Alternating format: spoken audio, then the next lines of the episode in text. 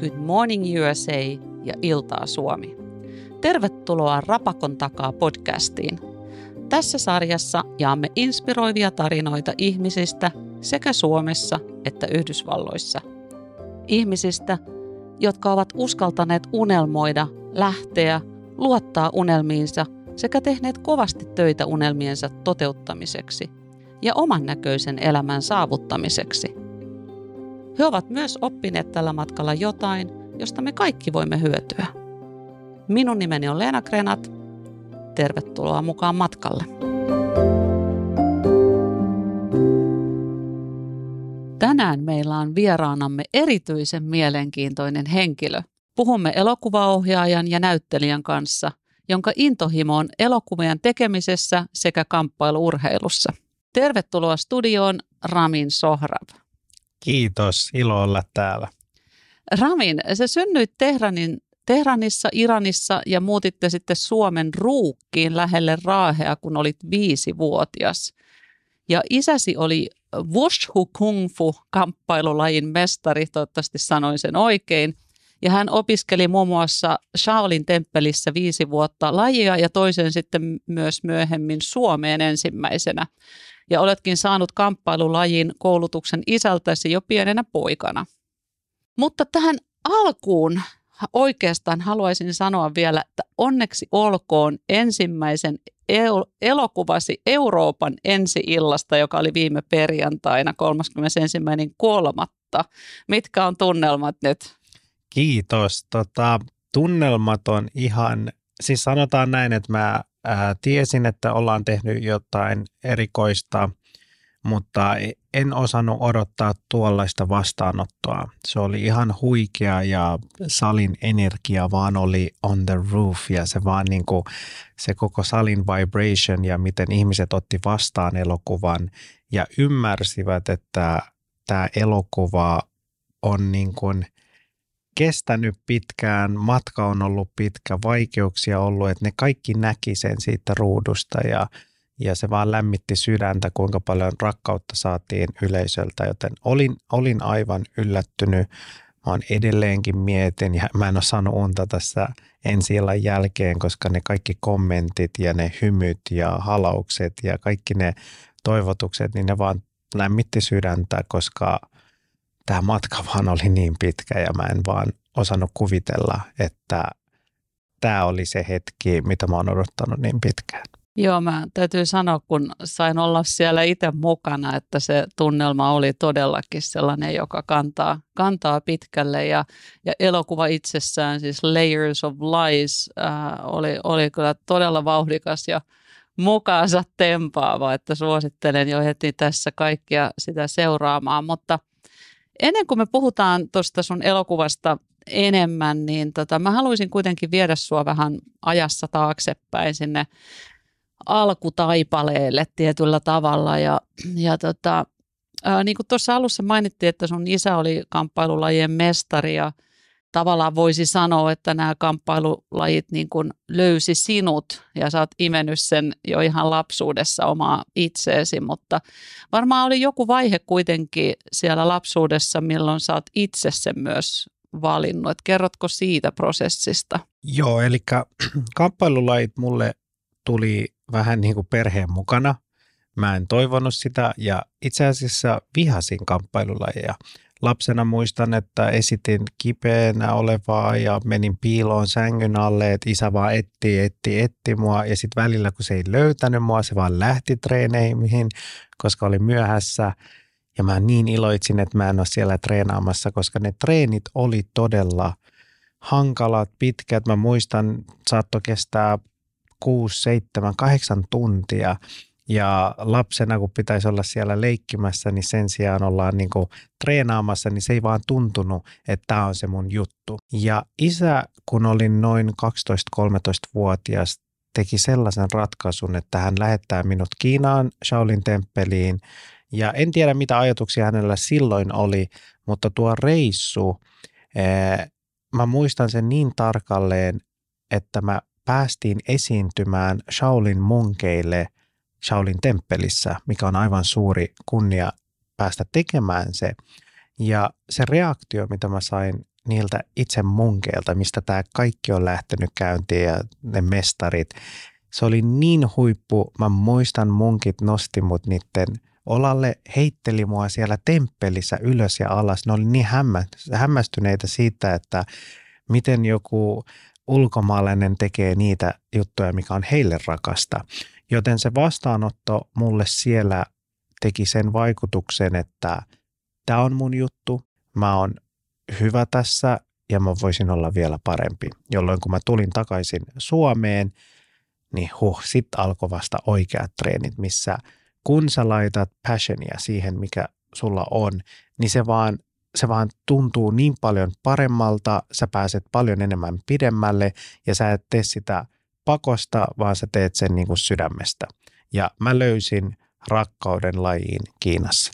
Tota, mulla tulee tuosta väkisin mieleen toi, miten sä kuvailit sitä elokuvailtaa, eli sinussa joku sellainen, että kun saa sen vastakaiun sieltä yleisöstä, niin se on se, joka tavallaan sitten sytyttää, että siinä pitää saada se tunnelma sieltä. Ja minkä ikäinen sä olit muuten silloin, kun menitte sinne Kiinaan?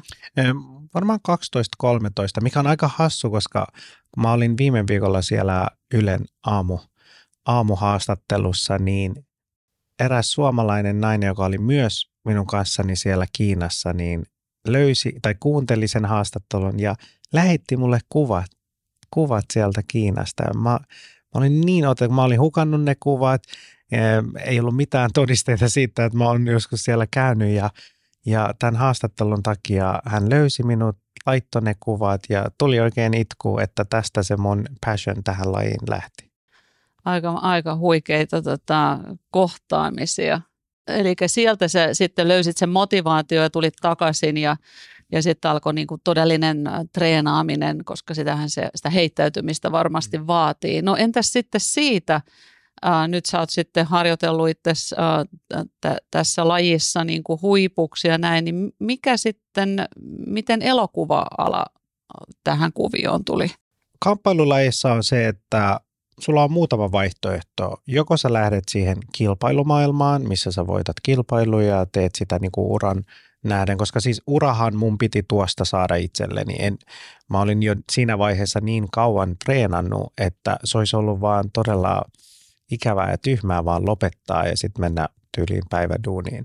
Mutta mulle se, että mikä oli se, millä mä saan niin kuin uran tästä kamppailulajista. Mä itse asiassa kävin kisailemassa pari kertaa niin kuin ihan kamppailemassa, mutta se energia vaan ei toiminut mun kanssa, että mä, mä rakastan levittää rakkautta ja inspiroida ihmisiä ja se taisteleminen kehässä ei ollut mun juttu, jolloin mä ajattelin, että okei, seuraava, seuraava olisi tuo elokuvamaailma, koska mä oon jo lapsesta lähtien kasvanut median ympäristössä ja niin kuin, mieti, kun olet viisivuotias ja Iranissa esiinnyt yli 80 000 ihmisille ja ne fanittaa sua, niin se on, mä oon vaan kasvanut siinä ympäristössä, niin se jotenkin tuntui luontevalta mun mennä elokuvamaailmaan.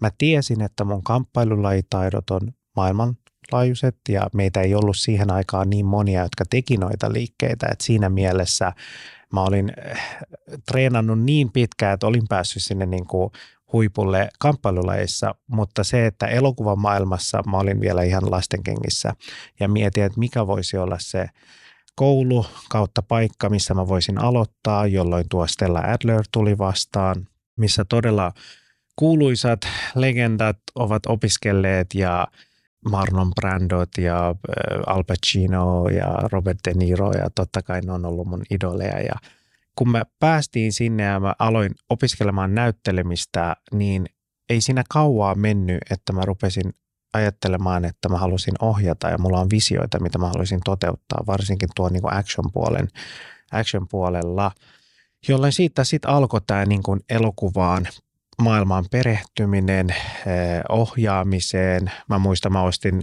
viimeisillä rahoilla yhden järkkärikameran ja mullahan oli siellä oppilaita pilven pimeen, jonka kanssa mä olisin voinut treenata ja harjoitella, että miten ohjata näyttelijöitä ja miten asetella kameroita ja niin poispäin. Että si- siitä se alkoi, että mun piti tehdä päätös, että miten mä käytän näitä mun taitoja hyväksi, miten mä saan itselleni uran ja Hollywood antoi sen mahdollisuuden, että aloittaa sen elokuvamaailman. Pysytään vähän aikaa siellä Hollywoodissa ja siellä opiskeluajoissa.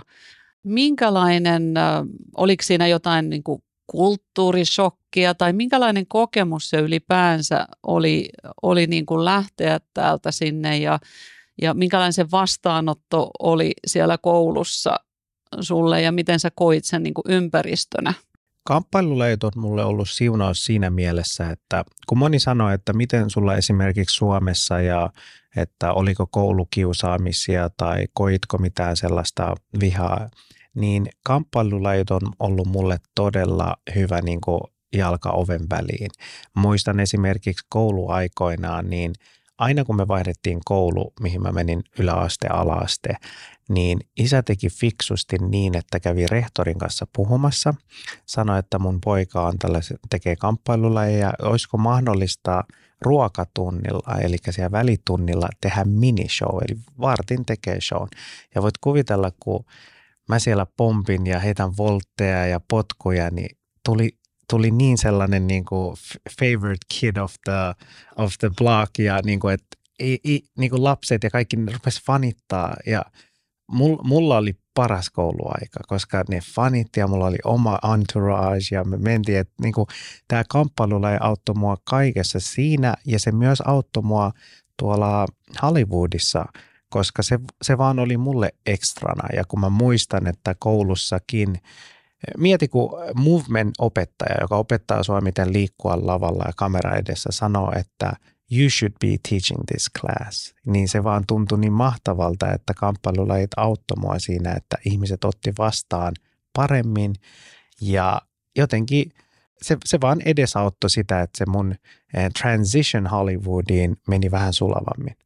Joo, tuosta tulee tuota monta asiaa mieleen, josta voisi ottaa, mutta on hieno, hieno esimerkki. Mun mielestä sun isä on ollut todella kaukaa viisas, kun se on osannut tehdä tuolla tavalla, kun se on vienyt sut uuteen kouluun, koska toinen äh, asia, mikä on urheilu ja musiikki, on sellaisia, jotka yhdistää ja ne on niin kuin kansainvälisiä, niissä ei vaikka menisi eri maahan, niin, niin mm. tota, ei tarvista kieltä. Se on yhteinen kieli, Kyllä. liikkuminen ja, ja niin kuin musiikki samalla tavalla sitten koulusta vielä kuitenkin, niin mit, mitkä ne oli ne suurimmat opit sulle siinä, että sä sitten pääset tavallaan siihen sun niin kuin next level, sinne seuraavaan asteeseen? Oliko se confidence lisää vai oliko se ihan niin kuin käytännön osaamista, oliko se verkostot mahdollisesti vai kombinaatio näistä kaikista? No jollain tavalla kombinaatio kaikesta, mutta voisin sanoa, että tuo koulu antoi mulle boostia ja rohkas ja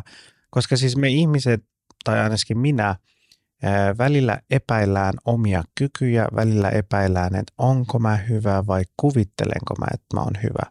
Ja jos sulla on ystäviä, kouluja, instituutioita tai paikkoja, mitkä voi rohkaista sua ymmärtämään, että kyllä sussa on jotain, niin tuo koulu teki sen mulle, jossa kun sä saat kehuja melkein jokaiselta opettajalta ja kaikki oppilaat tulee, että voisit sä kuvata mulle näin tai voisit sä tulla tähän meidän teatteriin. Eli sä olit niin haluttu siellä, niin se antoi sulle rohkaisua siihen, että okei, mä oon oikealla polulla ja mä pystyn nyt, mä oon tarpeeksi rohkea, että mä pystyn tekemään ää, niin kuin mun seuraavan stepin oliko se seuraava steppi sitten, jos siellä saitko sä, tai mistä sä sait tämän sun ensimmäisen elokuvasta, tämän Layers of Lies-idean, ja, ja miten sä lähdit sitä sitten toteuttaa? Mä muistan, mä olin just opiskelemassa ja mä olin valmistumassa mä koulusta, sain puhelun isältä ja se vaan sanoi mulle, että okei, nyt kun sä oot opiskellut siellä ja sulla on nuo taidot, niin miksi et tulisi Iraniin ohjaamaan oman elokuvan? Ja tuolla ensi illassahan mä sanoin sellaisen pienen runon, että kiitos isä, kun opetit mua unelmoimaan. Kiitos äiti, kun uskoit mun unelmiin ja kiitos sisko, että autoit mua pääsemään niin kuin niihin unelmiin käsiksi. Niin isä antoi sen ensimmäisen, että what if tee oma leffa. Koska mä, mä muistan, mä puhuin, että kun hän kysyi multa, että mikä on sun seuraava steppi, mä sanoin, että no varmaan haen viisumia tänne ja menen näihin koekuvauksiin ja yritän. Niin isä pisti kaiken sen sivuun ja sanoi, että mitäs jos sä teet oman elokuvan? Mitäs jos sä meet takaa ovesta Hollywoodiin? Joten siitä mulla lähti se spark, että okei, lähdetään Iranin tekemään elokuva. Aikamoinen hyppy. No nyt sulla on niinku nyt sulla on se isän, tässä kohtaa mä niin kuin visualisoin sut, sä oot siellä Hollywoodissa, sulla on niin kuin koulutustaustalla, sulla on isän usko, joka on tietysti ihan valtavan paljon, ja sitten sulla on idea. No miten siitä lähtee sitten hakemaan rahoitusta ja konkretiaa? Ja... Joo, siis se, se, se on niin kuin, se oli se kohta, kun nyt kun miettii tässä vaiheessa, kun mä oon viisastunut tämän elokuvan tekemisessä, niin eh, mähän olin joku kaksikymppinen silloin. Ja huh, oli, oli kyllä rohkeata lähteä ajattelemaan, että mäkö muka voisi mennä toiseen maahan, yhdistää kaksi maata, tuoda ulkomaalaisia näyttelijöitä ja elokuvatekijöitä maahan, missä ei ole kukaan ollut ennen, pistää päänäyttelijäksi itseni, mikä on jo heti kättelyssä todella epäilyttävä, että mitä ihmettä, että sä haluat ohjata, näytellä, käsikirjoittaa, tuottaa ja et se, se vaan jotenkin tuntuu niin kaukas. Nyt kun miettii tässä kohtaa, se tuntuu, että mitä ihmettä, ku, mi, mitä sulla tapahtui siinä päivänä, että sä ajattelit, että sä olisit voinut kaiken sen tehdä. Ja mä olin niin naivi, että mä luulin, että joo, joo, mä menen kahdessa vuodessa, paris vuodessa mä teen tämän leffan. Ja siis mun visiot oli niin sekaisia, niin kaukaisia – mutta ei, ei mun tarvinnut tietää mitään muuta kuin se, että mitä mä haluan tai mikä on se mun visio tästä projektista ja mikä on mun seuraava steppi. Ja mun seuraava steppi oli hakea rahoitusta, löytää tuottajaa, löytää... Siihen aikaan itse asiassa mä en ollut vielä convinced, että mun pitäisi ohjata tämä elokuva. Että mun piti vaan näytellä ja mun piti löytää tota, ohjaaja. Ja nyt 10-15 vuoden jälkeen, kun elokuvaa katsoo, niin mieti, ekat neljä vuotta mä etsin ohjaajaa tälle elokuvalle, minkä mä ohjasin itse. Mä palkkasin jopa yhden ohjaajan, joka sitten, se, se meni niin sotkuiseksi, että mä myin sen käsikirjoituksen tähän samaan elokuvaan kymmenellä dollarilla sille ohjaajalle, kun hän oli sitä mieltä, että, että hän ottaa ohjat käsiin ja ja mä muistan, kun mä sanoin sille ennen kuin mä allekirjoitin ja annoin kaikki oikeudet, mä sanoin, että kai mä saan tästä roolin itselleni, että niin hän sanoi, että sun pitää lähettää koekuvaus. Mieti, elokuva, minkä mä olin kehittänyt, elokuvaohjaaja, jota minä olin palkannut, ja loppupeleissä meni niin, että hän osti sen käsikirjoituksen multa kymmenellä dollarilla. Vitsi, mulla on se edelleen se tsekki kotona, ja mä, mä Mä katsoin sen just ennen kuin mä tulin Losista tänne Suomeen. Mä olin, että apua, että mieti, jos olisi päässyt ohjaa, jos olisi tehnyt. Ja nyt, siis tämä vaan tuntuu, un, niin kuin nyt tämä tuntuu kunnon Lalalandilta, kun miettii näin jälkikäteen. Mutta siihen aikaan mä olin ihan convinced, että hän tulee ohjaamaan, mä teen päänäyttelijänä, me mennään ja me tehdään, että kaikki se vaan oli niin suurta. Mutta me mentiin step by step, käytiin Iranissa, haettiin rahoituksia ja ai että kun se oli niin hankalaa, koska mä en ollut kulttuurillisesti ollut valmis. Meidän rahoituspalaverit, Lena kesti kahdeksan tuntia ja loppupeleissä päästiin siihen, että ei mitään tapahtunut. Ja niitä oli koko ajan viikkojen aikana ja jossain vaiheessa mä olin, että ei tämä voi jatkuu näin. Niin me palattiin Suomeen, yritettiin Suomessa löytää rahoituksia, mutta sekään ei onnistunut, niin me avattiin, tai avattiin tällainen niin kuin firma, jonka kautta me pystyttäisiin itse rahoittamaan. Eli miten me itse kerättäisiin rahaa ja mentäisiin tekemään elokuvaa. Mutta siis missään vaiheessa me ei saatu rahaa. Mieti, kymmenen vuotta haet rahoitusta, missään vaiheessa et saa rahoitusta. Ja vaikka tuli niin monta kertaa, että me oltaisiin voitu saada rahoitusta. Ja itse asiassa tämän missä me ollaan tekemässä nyt tätä podcastia, niin kadun toisella puolella oli firma, jonka kanssa meillä oli niin kuin jonkinlainen niin kuin suullinen sopimus, että he rahoittaa ja me lähdetään tekemään, mutta sekin lähti pois. Ja tällaisia tuli niin paljon, että jossain vaiheessa meni usko siihen, että tuleeko tätä elokuvaa koskaan valmiiksi, mutta kaiken sen piti tapahtua, jotta tämä elokuva tapahtui. Joten... No mikä, mikä sut sai, niin kuin, mit, onko edes olemassa jotain yhtä asiaa, mikä saa tuommoisina päivinä säi, että miten se säilyy se visio ja se usko? Vai onko se vaan sitä hetkessä elämistä, sitä, että, että, että riittää se, että tekee kuunakin päivänä sen, mitä sille päivälle voi tehdä? Mun mielestä yksi juttu, mikä auttoi ainakin mua, mä oon työn kanssa todella jääräpää, mutta se mun jääräpäisyys johtuu siihen, että mä uskon siihen visioon, mikä mulla on ollut aina – siitä lähteestä, kun mä puhuin isäni kanssa.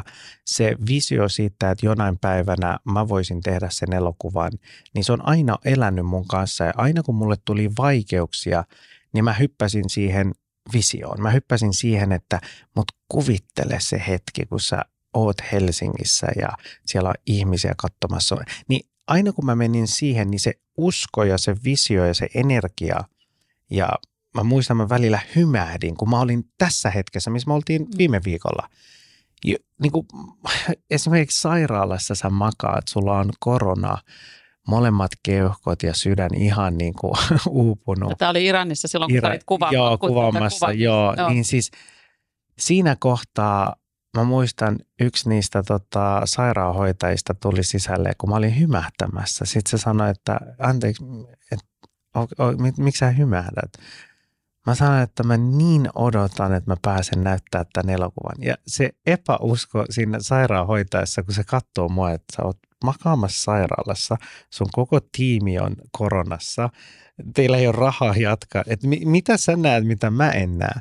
Mutta se on se vahva itse niin se visio ja se niin kuin, manifestation, että se, niin kuin, että sä, sä oot koko elämässä aikana odottanut sitä, niin en, mä taisin sanoa jossain, että ei, ei universumilla ole muuta vaihtoehtoa, mutta sun pitää olla valmis siihen. Ja jos me kaikki saataisiin kaikkea, mitä me haluttaisiin, niin eihän tästä maailmasta tulisi mitään.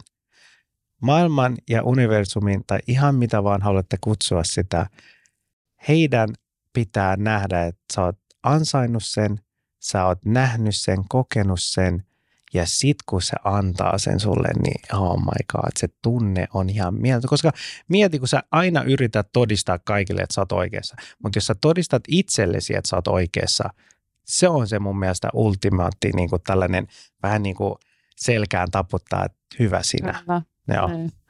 Kyllä, joo. Se, tota, tosta täytyy kyllä niin kuin ihan Oskari sulle antaa jo tuosta sun niin kuin yrittäjyysyydestä ja siitä peräänantamattomuudesta ja, ja kaikesta siitä, että minkälaisia niin kuin vastoinkäymisiä ja, ja, ja tota, ei vaan se rahoitus, vaan sitten ihan näitä kaikki koronat ja kaikki lainsäädännölliset haasteet ja kahden kulttuurin väliset haasteet ja, ja muut, että, mutta että ehkä siinäkin se, että kun ei tiedä kaikkea niitä vastoinkäymisiä, mitä tulee, niin, niin sitä uskaltaa ehkä, ehkä rohkeammin. Mutta mm. mitä, mitä sitten, tätä, nyt kun sä kerrot sitä, että sä näyttelit, sä ohjaat niin kuin, tavallaan niin kuin melkein niin kuin soolona, mutta kun me ei olla, niin kuin, we're not islands, me ei olla saarekkeita ihmiset ja ihan niin kuin jopa, jopa väittäisin, että tämmöinenkin yleinen sanonta, kun sanotaan self-made man, niin sekin on mun mielestä illuusio hmm. tietyllä tavalla, että yksinhän me ei tässä maailmassa koskaan pystytä mihinkään. Niin mikä merkitys äh, sulle on ollut verkostoilla, tai onko sulla ollut, sun isä on selvästi ollut ja perhe muutenkin, siis sun, sun uskoja varmaan ehkä se ydin, semmoinen tsemppari siellä, mutta mit, mitä muuta, onko sulla ollut joku mentoreita tai mitä verkoston merkitys sulle on ollut tässä? No siis verkostollahan on suuri merkitys ja sillä tiimillä, mitä sä lähdet rakentamaan, mutta se tiimi pitää luoda. Ja paras tapa, miten sen tiimin voi luoda, on, että kun sä teet itse, ne pääsee näkemään, kuinka vahva usko ja visio sulla on. Ne alkaa pikkuhiljaa myös uskomaan sun visioon. Ja sitten kun sä saat ihmiset uskomaan sun visioon, niin se apu tulee sydämestä, koska hekin alkaa nähdä sen lopputuloksen. Mulla on esimerkiksi tuolla mun omassa piirissä on ihmisiä, esimerkiksi Pepet ja Asifit ja mun sisko, äiti, eh, säit ja niitä on niin monta, Jonna, meidän tuottaja, iranilainen tuottaja Mohsen, niin mä sain heidät kaikki näkemään, me nähdään sama visio. Niin se on vähän niin kuin kun rukoillaan ja esimerkiksi raamatun kun yksi tai enemmän, kaksi tai enemmän rukoilee, niin sehän on paljon suurempi se voima. Niin mieti sen sijaan, että mulla on vaan se visio, niin mulla on tiimi, jolla kaikilla meillä on se sama visio. Ja kun me päästään sinne visioon, niin olisit nähnyt, kuinka me katsot. Se, me, me ei puhuttu mitään siellä ensin, mutta me katsottiin toisia, että tämä oli se visio, mitä me tehtiin tai niin mistä me kuviteltiin ja puhuttiin. Ja me puhuttiin tästä tilasta. Moni, luulee, että tämä tuli jollain tavalla yllätyksenä, mutta mä muistan meidän vaikeimmat ajat, kun esimerkiksi se korona-aika ja kun jalka murtui, niin puhuin, että hei kuvitelkaa se ilta, kun me näytetään näin, näin, näin. Niin mun mielestä se, että sun, sulla pitää olla niin vahva visio, sun pitää näyttää se esimerkki, että muutkin voi uskoa siihen sun visioon. Ja sitä enemmän sulla on ihmisiä auttamassa sua, niin sitä niin kuin pidemmälle sä pääsit ja se visio vaan kasvaa entistä enemmän. Joten verkostoituminen ja se, että voi niin kuin uskaltaa pyytää apua, koska mun mielestä ihmiset yrittää liikaa tehdä, ja mä puhun itsestä, mä en halua yleistää, mutta – ei tarvitse tehdä kaikkia itse. Sun pitää oppia luottamaan muihin, sun pitää oppia tuomaan muita tiimiin ja ottaa niin kuin heiltä mielipiteitä, että mikä toimii, mikä ei ja antaa niillekin ääni, koska tämä ei ole vaan mun visio, tämä on myös heidän visio. Jos me halutaan toteuttaa se, niin ottaa ihmisiä vastaan, pyytää apua, uskaltaa pyytää apua. Siinä ei mitään niin kuin, nothing to shame, jos sä pyydät apua. Ja itse asiassa jollain tavalla se vaan kertoo, että sä oot valmis ottamaan apua vastaan. Joo, ja se on varmasti niin kuin, mä ehkä tuossa kun sä kerroit tuosta jalanmurtumisesta, niin niin ei pelkästään sinulta murtunut jossain stuntissa jalka, mutta, mutta eikö teillä ollut myös siellä joku näyttelijältä, jolla ä, tota, oli jalka? Kerro siitä. Joo, siitä, siis tota... me oltiin kuvaamassa loppukohtausta ja tämä loppukohtaus, jos sä muistat, se, se on joku 25 minuuttia, 30 minuuttia, kun ollaan siellä – niin kuin rakennustyömaalla, niin ennen sitähän me saatiin se korona ja meidän piti kuvata ne kohtaukset, eli 30 minuuttia elokuvasta meidän piti kuvata 14 päivässä. Ja ainoa tapa, miten meille riitti rahat kuvata se oli se, että mä kuvaan puoli tuntia elokuva seitsemässä päivässä, mikä on niin kuin tälleen standardina aika mahoton. Ja jos puhutaan draamasta, niin joo, puoli tuntia draamaa, seitsemän päivää, yes. Mutta jos sulla on joka kerroksessa taisteluja ja tappeluja, eri hahmoja, svattitiimit ja poliisit ja kaikki nämä, niin seitsemän päivää kuulosti niin hullulta. Mä muistan meidän iranilainen tuottaja, että ei tätä pysty seitsemässä päivässä. Ja mä olin, että watch me. Ja niin kun tulin sairaalasta pois, 21 päivää oli mennyt, päästiin kuvaamaan me oltiin siinä loppupuolella kuvauksia, kun meidän tuottajat ties, että meidän toinen näyttelijöistä jalka, se oli kaatunut ja jalka oli murtunut niin, että se ei pystynyt kävelemään. Ja tota, sitten vikana päivänä, kun se näyttelijä oli tulossa, niin ne huomasi, että ei niillä ole mitään muuta vaihtoehtoa kuin kertoa mulle, että hei, nyt kävi tällainen. Niin siellä on the spot me lisättiin sellainen kohtaus, missä meidän toinen näyttelijä niin kuin ampuu toista jalkaan ja – se oli vaan niin hassu, kun meidän tuottaja siellä ensillassa niin kertoi tästä. Ja sitten kun elokuvassa nähtiin, että häntä ammuttiin jalkaa, kaikki oli siellä, niiden täytyy ampua se jalka, kun muuten se olisi voinut kävellä. Niin se niin kuin vaan täl, tällaisia haasteita, mutta nämä haasteet tekee tästä elokuvasta uniikin. Eli ei se, niinku, ei se haitannut mua. Itse asiassa muistan, me hymähdettiin, kun siinä kohtaa me oltiin, että okei, tuokaa ase, me tarvitaan vertaa ja nyt tapahtui näin, että me ammutaan sua jalkaan. Se oli vain niin has, hauska tilanne. Mutta toikin on äh, tavallaan sitä myös sitä luottamista myös siihen koko tiimiin, mm. eikä just sitä, että siinä on the spot siinä tilanteessa yeah. voidaan vaan sitten niin kuin sanoa, että mikään ei ole semmoinen este, jonka yli ei pääsisi, vaan sitten se vaan niin kuin ratka, ratkaistaan Joo, koska mun mielestä se, se, mitä mä elokuvassa tai tämän elokuvan tekemisessä niin kuin löysin, oli se, että joka ikiselle ongelmalle on ratkaisu. Ja itse asiassa niitä ratkaisuja on enemmän. Eli ongelmia tulee yksi, ratkaisuja voi olla kymmenen. Mm. Eli se on niin kuin, että jos kymmenen ongelmaa tulee, niin sulla on sata ratkaisua siihen. Se on vaan se sun luova päätös, miten sä ratkaiset sen. Me oltaisiin voitu siinä kohtaa sanoa, että hei, odotetaan pari päivää, kuvataan tai vaihdetaan kuvakuva, koska se, se katto, kun me mentiin, sehän oli se mun niin kuin climax kohta, että no niin, nyt ne kohtaa, mikä tämä on. Niin mä en halunnut sitä millään tavalla lähteä muuttamaan, joten piti vaan keksiä luova, luova ratkaisu. Ja jos sä otat ongelmat sellaisena niin kuin leikkimielellä vastaan, niin sulle tulee niin hauskaa, koska sä et, sä et ota vaan niitä vakavissaan. Jossain vaiheessa Jonnan kanssa me oltiin, että what's next? Että anna tulla. Me, meillä oli sen, anna tulla, anna, oliko tässä muuta? Ei ole muuta, niin sitten jossain vaiheessa niin kuin universumikin niin kuin alkaa niin kuin toimimaan sun kanssa ja niin kuin auttamaan sua. Kyllä, mä, mä oon joskus sanonut kanssa, kun kaikki meistä kohtaa haasteita elämässä, että, että sitten kun oikein niin kuin sataa haasteita, kun usein ne tulee niin kuin ryppäillä. Ne tulee ryppäillä, joo, joo. Niin, niin sitten mä oon niin useasti sanonut just, että se on tietynlainen, se on mahdollisuus kääntää energiaksi, koska, hmm. koska siitähän syntyy aina, kun tulee haaste, niin jonkunlainen energiajännite ikään kuin. Ja sitten se kysymyshän on, kuinka sä käytät sen energian. Mihin hmm. sä käytätkö se sen ongelman vatvomiseen vai, vai käytätkö se sen ratkaisun? Ratkaisuun. Ja mun, mun mielestä elämä ilman ongelmia olisi tylsää. Todella. Kuka ei halua nähdä sellaista elokuvaa, jossa herätään jokainen aamu ja tehdään samat onnelliset rutiinit. Ei, ei, kyllähän siinä pitää olla. Että se, niin kuin se, mun mielestä balanssi on nimenomaan siinä, että sulla on huonoja juttuja, sulla on hyviä juttuja, mutta se pääjuttu on, että sekä huono että hyvä juttu on myös energiaa. Se, niin kuin siitä ei pääse eroon. Ne on molemmat energiat. Se, että miten sä suhtaudut siihen, Kyllä. niin se on sitten sun sisäinen energia. Just näin, joo.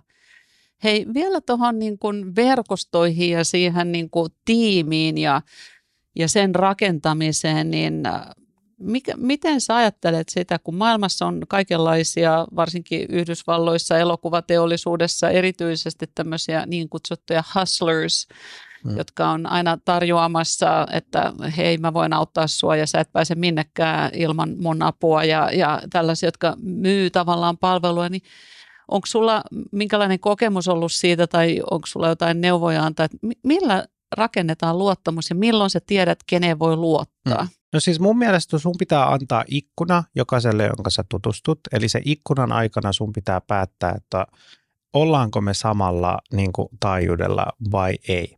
Ja itselläni on se, että pitää osata päästää irti. Jos sä huomaat jonkun kanssa joku juttu ei toimi, niin itse, se on vähän niin kuin kun meet suhteeseen. Eli kun suhte, jos se ei toimi, niin joo, te voitte yrittää sitä rakentaa, mutta joskus vaan ne energiat ei vaan toimi yksi yhteen, jolloin silloin pitää osata sanoa hei hei. Ja aina kun sä sanot hei hei, niin tulee uusi tyyppi vastaan ja sanoo moi moi. Eli se pitää oppia, että päästää menemään niiltä, jotka ei niin kuin edesauta sun elämää millään tavalla. Ja toinen asia on se, että kiinnittäkää huomioon, miten he esittelevät sinua paikoissa.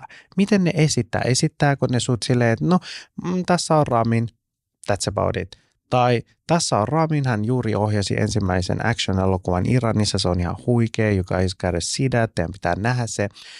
Kun te huomaatte näitä pikkuasioita, niin sitten se alkaa niin kuin se energioiden jako alkaa niin kuin siitä ja siitä tietää sitten, että onko tästä niin kuin, millään tavalla hyötyä mun elämässäni.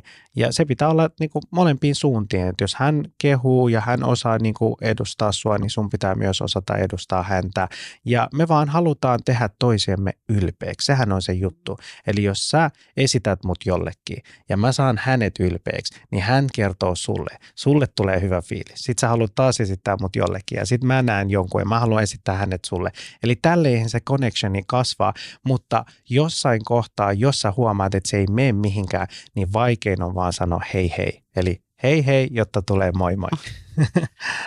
Hyvä maailma, mä haluan esitellä teille Ramin Sohrabin, joka on tulevaisuuden ja jo nykyisyyden elokuvatekijä. Eli tuossa on hieno oppi kyllä siitä, että se ei ole koskaan meiltä pois, kun avaa jollekin oven ja esittelee, esittelee toisen ihmisen toiselle. Se on, mm. si, siinä meillä on ehkä kaikilla opettelemista ja oppimista, että me osataisiin olla niitä ovien avaajia, mm. että se rikastuttaa myös sen avaajan maailmaa, kun saa olla rohkaisemassa ja kannustamassa ja Kyllä. tsemppaamassa toista.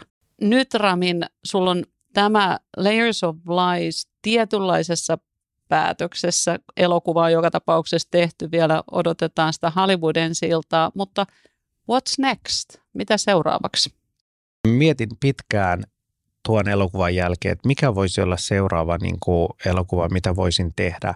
Ja itse maahanmuuttajana mulla on aina ollut se, että mä oon halunnut kuulua Suomeen. Mä oon halunnut sisäistää suomalaisuutta ja niin kuin ottaa parhaat puolet siitä itselleni. Ja mä kerroin tuossa toispäivänä mm, mun mielestä meidän tuottajalle, että jos minussa ei olisi ollut suomalaisuutta, niin tuo elokuva ei olisi ikinä valmistunut. Ja jos mulla olisi ollut pelkästään iranilaisuutta, tuo elokuva ei olisi myöskään toiminut.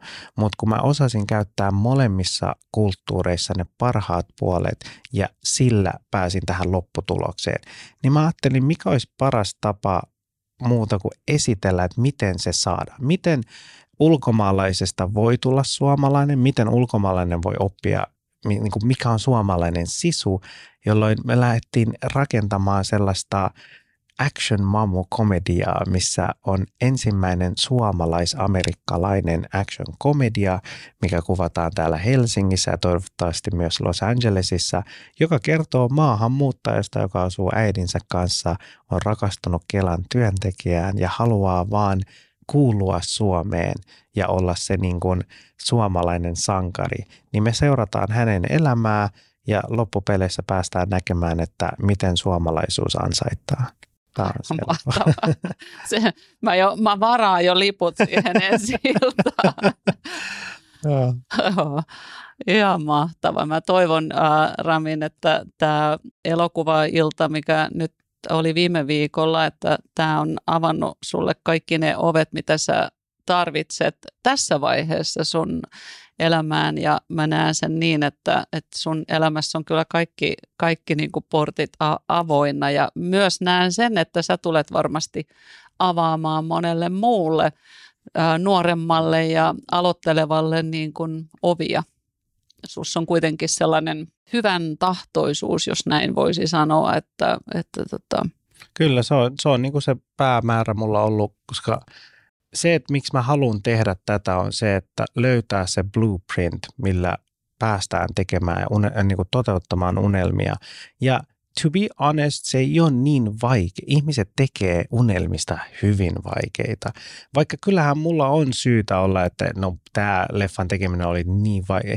Mutta loppupeleissä it's just simple, se on hyvin yksinkertainen ja kaikki lähtee susta sisällä. Ja jos sulla on kaikki ok itsesi kanssa ja sä opit rakastamaan itsesi, niin ihmiset tuntee sen rakkauden. Ja sitten kun sä pääset auttamaan niitä ja sä näet kuinka he reagoivat siihen, että aa, näin mun pitää tehdä tai tälleen, niin se vaan on niin inspiroivaa. Eli jos mä inspiroin jotakuta toista, se on vaan sen takia, että ne sit inspiroi mua. Ja sit kun sulla on näitä tapahtumia, tällaisia unelmia, mitä sä voit, niin kuin, että joku näkee esimerkiksi tuolla ensi mikä oli niin lämmitti sydäntä, että me inspiroitiin ihmisiä ja, ja se, se päätavoite on se, että – jos sä inspiroit jotakuta, niin hän voi sitten mennä inspiroimaan jotakuta toista. Ja maailma on vaan niin paljon ihanempi, kun on ihmisiä, jotka on inspiroituneita. Toi on kyllä niin totta ja, ja tuossa ennen kuin aloitettiin, puhuttiin siitä tunte, tunteista ja tunteiden ilmaisemista, niin, niin tota, ehkä sä oot semmoinen rakkauden lähettiläs sitten, tai tunteiden, koska yeah. ä, se, että me opitaan myös täällä kylmässä karussa Suomessa puhumaan rohkeasti tunteista, rakkaudesta, rakkaudesta, kaikesta siitä tunnekirjosta, mitä on niin, että sit se ei tunnu niin kuin päälle liimatulta, Joo. vaan että se on aitoa, rehellistä ja kun me saadaan kokea se esimerkiksi juuri täällä ensi illassa se konkreettisesti se, se tunteiden kirjo ja. Ja, ja se, miten se inspiroi meitä ihmisiä, niin, niin miksi me oltaisiin kaikki siinä mm. ikään kuin rakkauden lähettiläinä Joo. mukana. Että Kyllä. sellaisena mä näen sut tämmöisenä rakkauden Kiitos. Mutta siis sehän on se juttu, että sulla on aina vaihtoehtoja. Universumi antaa sulle aina vaihtoehtoja ja kaikki mitä sä haluat, ihan kaikki mitä sä haluat, se on jo olemassa. Sun pitää vaan nähdä, uskoa ja niin kuin unelmoida siitä. Ja se kaikki muu, niin anna universumi hoitaa. Ei, se, ei, ei, ei muuta. Luuletko Lena, että mä niin kuin jossain vaiheessa mietin, että miten mä voin ohjata. Mä en ollut ohjannut ennen. Ei, mä, ei mulla ollut sellaista niin kuin ohjaustaustaa, että mä olisin voinut olla, että, että miten, miten. Mutta mä vaan tiesin, että mä näin, että tämän elokuvan mä tuun ohjaamaan, mä tuun tekemään nämä asiat. Ja sitten kun mä näin, niin, niin kaikki vaan lähti niin kuin silleen tapahtumaan. Ja ne ongelmat teki tästä elokuvasta vaan isomman. Eihän, jos mä olisin tehnyt tämän elokuvan kahdessa vuodessa ilman mitään ongelmia, niin kaikki olisi ollut, että jees, mutta pitää muistaa, että – jos sä haluat inspiroida ihmisiä, niin sun pitää käydä omat vaikeudet, omat demonit ja kaikki läpi, jotta ihmiset voi katsoa, että jos tuo pystyy tekemään, niin minä pystyn myös tekemään. Tuohon mun mielestä Rami me voidaan hienosti lopettaa. Eli nyt Kyllä. mä vaan lähetän kaikki teidät ihmiset siellä linjoilla unelmoimaan Kyllä. ja unelmoimaan suuresti. Kyllä. Kiitos todella paljon Kiitos. Ramin ja kaikkea hyvää ja menestystä sun elämään. Kiitos paljon.